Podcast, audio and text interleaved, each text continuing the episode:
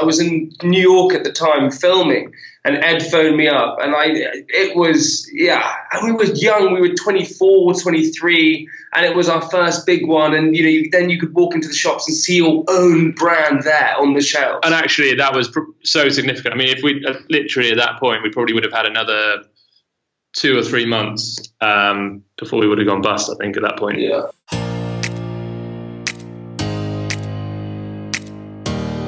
You're listening to Series 2 of the official podcast for the Festival of Enterprise with me, your host, Alex Chisnall. Join thousands of other established entrepreneurs and business people for free at Olympia in London from April the 28th to 29th, 2020. Just go to festivalofenterprise.co.uk to get your free ticket. The Festival of Enterprise is the event for any small and medium business looking to grow faster. This event will reward you for taking a day or two from working in your business to working on your business. We'll provide you with access to the most useful, tested methods of developing your businesses. We help you sustain, grow, scale, and thrive faster and for longer than where you stand today. And for exhibitors and sponsors, we provide direct access to the UK businesses and individuals that are the most primed for growth. Festival of Enterprise is the home for entrepreneurs. Get your free ticket to this April's Festival of Enterprise at Olympia in London by going to festivalofenterprise.co.uk. So basically, what uh, I was at uh, Leeds University for theatre and performance, of all things, and Ed was at Loughborough, weren't you, Ed? I was. I was. He was studying design. Yep, I studied branding and. Um, actually, well, that's actually nonsense. I didn't at all. Um, I studied industrial design and technology. But I thought so. I was going to say. I was going to double check was you on that. interested in branding. Um, so in my head, I studied branding. And uh, I was doing theatre performance, and at the time, I just knew I just I didn't want to do this. I didn't want to be working for someone else. I hate being told what to do. I thought I had so many more, better, bigger, all these ideas that I had, and I wanted to use them, and I, I didn't really know how. Um, so I was in my last year at university, and I was hating hating all the work there, loving the other side, loving the social and everything side of it. And uh, I was sitting in my class. and We are doing a a modern dance class, and it was just I thought, what am I doing? and I spoke to a friend of mine called Hannah, who actually still to this day she works in television, and still to this day she says I was at the moment where you thought up Candy Kittens. Brilliant. And I said to her, I said, I'm going to go and set up a business. And she said, What are you going to do? And I said, Well, I love sweets. I know I have to do something I love. It can't be anything else. I have to have a passion for them. Um, I said, I'm going to set up a, a sweet company called uh, Candy Kittens. Candy are the sweets. And the kittens at the time were going to be the ambassadors of the company. Got you. Uh, now, I came out of university and uh, pursued this idea of doing candy kittens. And I wanted to set up a sweet shop. So I wanted to do a huge sweet shop and make it the Hamleys of all sweet shops, as you can imagine, in the centre of London. It turns out to have a shop, a sweet shop in the centre of London, is a little bit expensive. so, Yeah. um, again, I had all these amazing ideas and didn't really know what to do with them. And that's when I met Ed. We met, I met Ed through a mutual friend of ours. Uh, Ed was still working at Loughborough. Ed has his company set up. He had his own company that he was working on at the time. So you guys, you didn't know each other before um, before that We, point. did, we didn't know each other before that point, and Okay. Ed was in Loughborough at the time. And we got put in touch by a guy called Nick, and we went and met in a pub. We went and met in a pub, and Ed brought this sort of slideshow with him because I.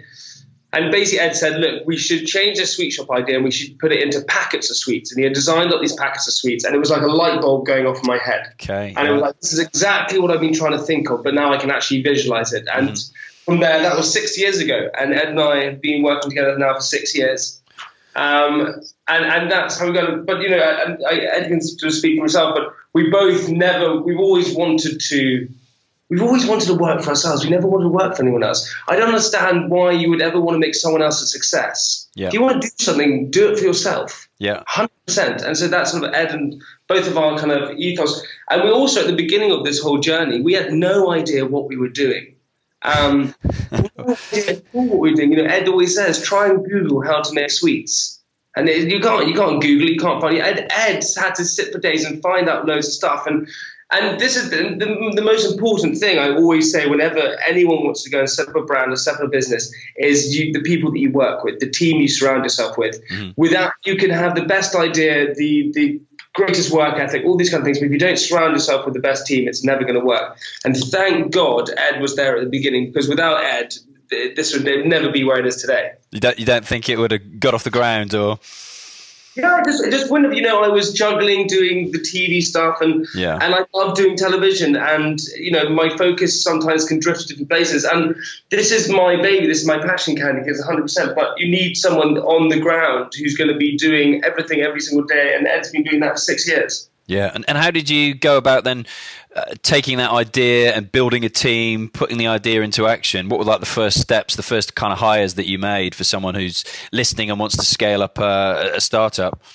Um, I think the first thing we did was we opened a pop up shop. So we opened a pop up shop to kind of as a kind of marketing sort of stunt, I suppose, mm. um, and opened that and realized we need some people to kind of work in there. So the first thing we did was hire a few uh, kind of part-time staff to work at the shop. Mm-hmm. Um, and actually, as that once the pop-up shop closed, a couple like a month later or whatever it was, six weeks later, those people then the good ones kind of left and, and some of the not the good ones sorry the good ones stayed the bad ones um, the, the, bad ones left and the good ones kind of stayed on and worked then in our office. So after the pop-up okay. closed we then used some of the money that we generated in the pop-up to open an office and and then uh, yeah invited some of the people that have been really good for us at the shop to kind of come and work in the office and help out.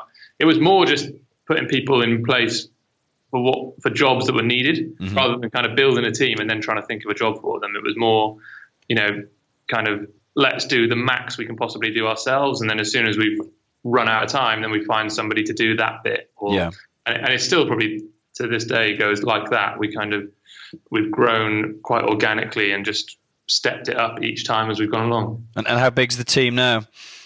Um, we've got 12 people in the office. 12,000 people in the office. um, Candy Kittens Towers. Yeah, yeah. we've got 12,000 people um, in the office.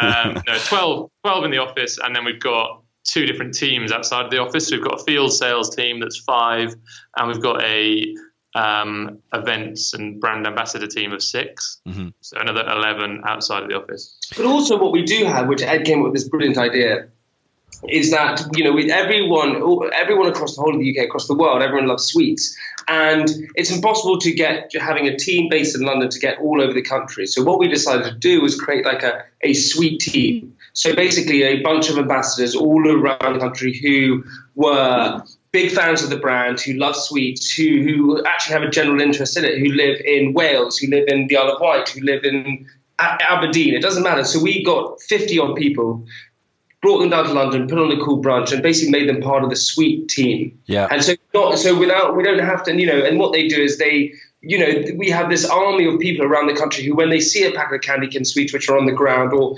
or they're not quite shelved properly, or something happens, we have a team everywhere checking on it the entire time. Mm. So, which is just a great way to kind of always keep an eye on your brand all around the country.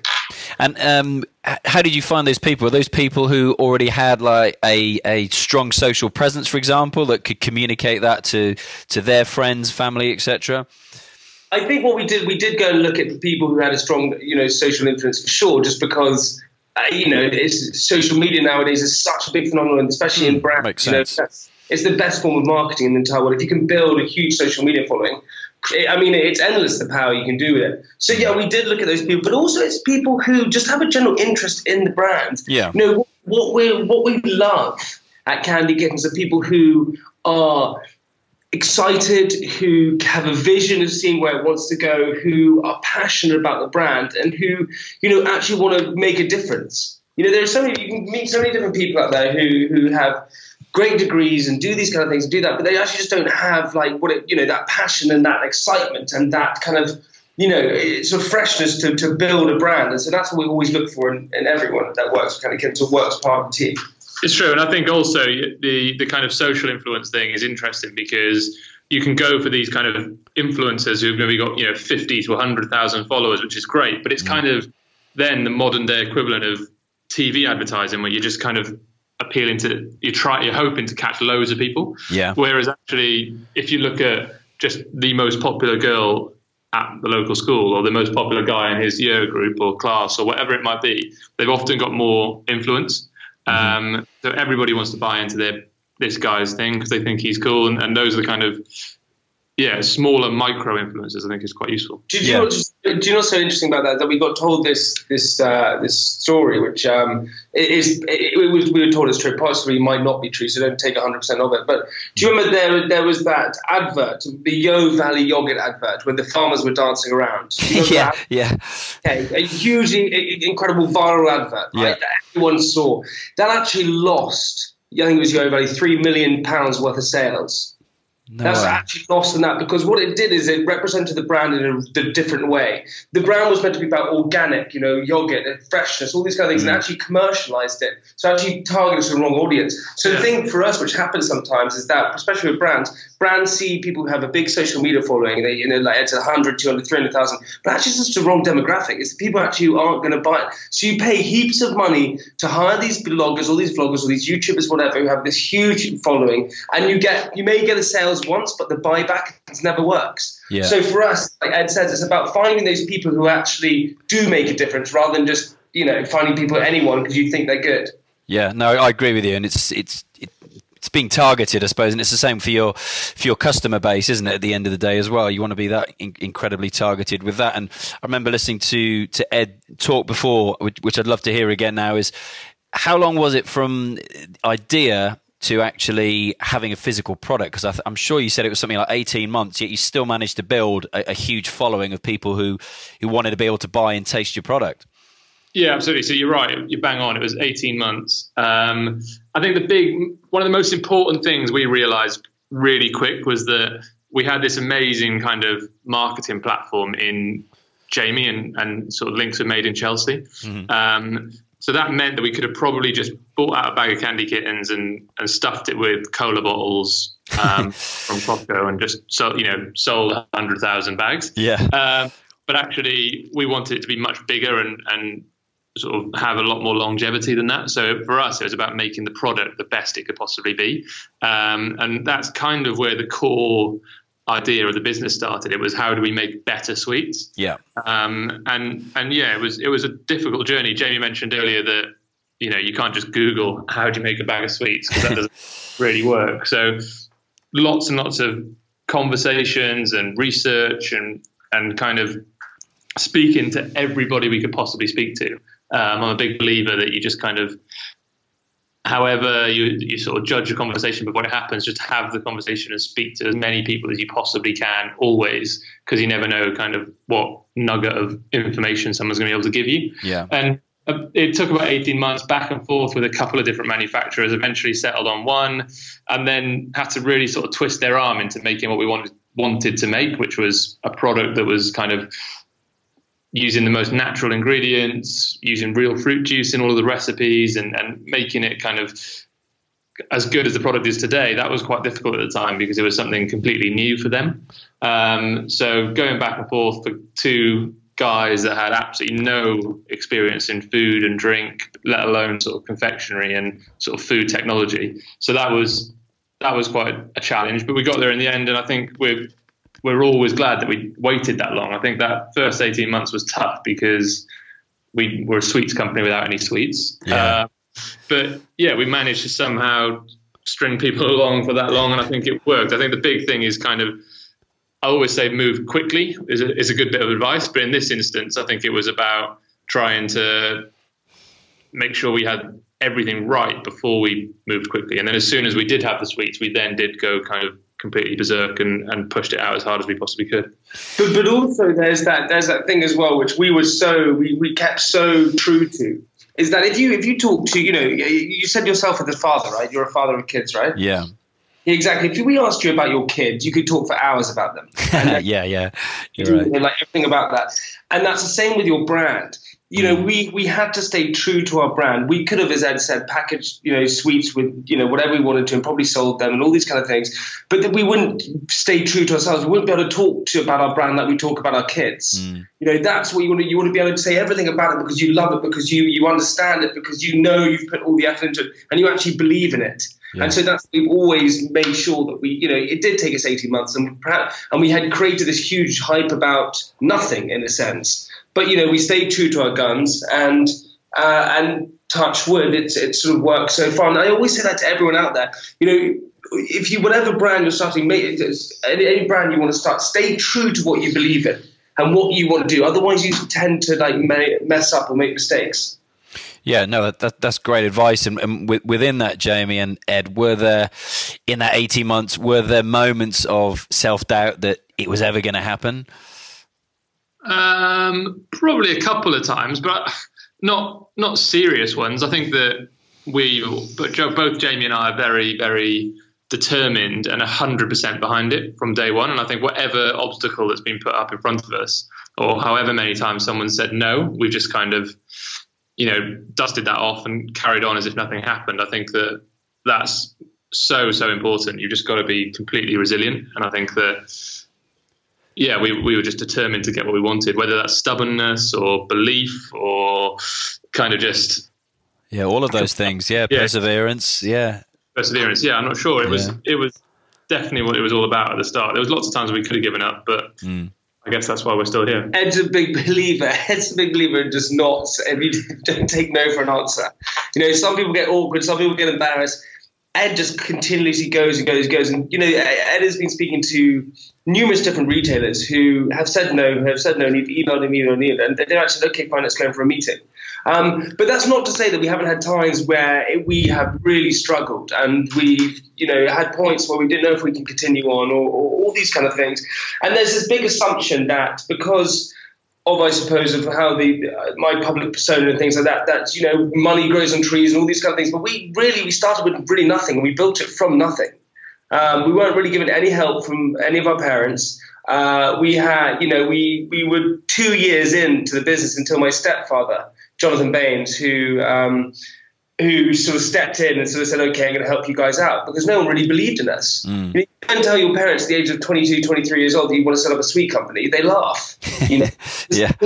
And this is my this is my real annoyance and, and irritation when it comes to to people setting up brands.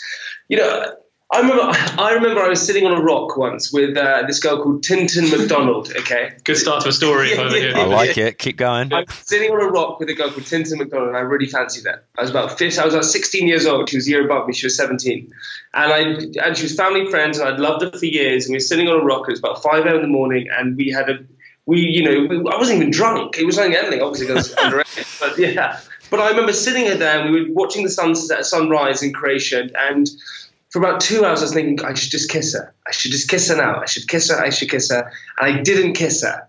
And to this day, I regret it. Yeah. 100%. And there are so many people out there who have exactly the same kind of thing when in terms of a brand, where they have an idea, they think, oh, I really think this would work. I really think that, but they don't do it because they're so scared of what might happen. Yeah. You know, failure or, or not being able to fight, raise money. There are, you know, there are so many different forms of uh, you know, in things out there which you can raise money with, and and it, just more people need to go out there and, and actually do the idea and, and forget being scared because we're meant to, we get forced into these lives where we're meant to get a degree and we're meant to do this type of job and do that. No, go and go and do what you feel that you want to do. Go and sell a brand. Go and do something, and then you, it's so much more rewarding you know, even if you do fail, at least you learn so much. You know, uh, my stepfather Jonathan always says to Ed and I, "You guys don't understand the value of what you're going to learn from setting up this business." Ed now can use this, and if, if, if Candy say Cannington's failed one day, or, or got sold, or whatever happened, 100% we could jump into anything else. We know exactly what to do. It's just the ex- business is paid in two currencies cash and experience. Take the experience first and the cash will come later. Never go for something because you want to make money. Do it because you can experience it and understand it. And that's what we've done with candy kittens which is just priceless.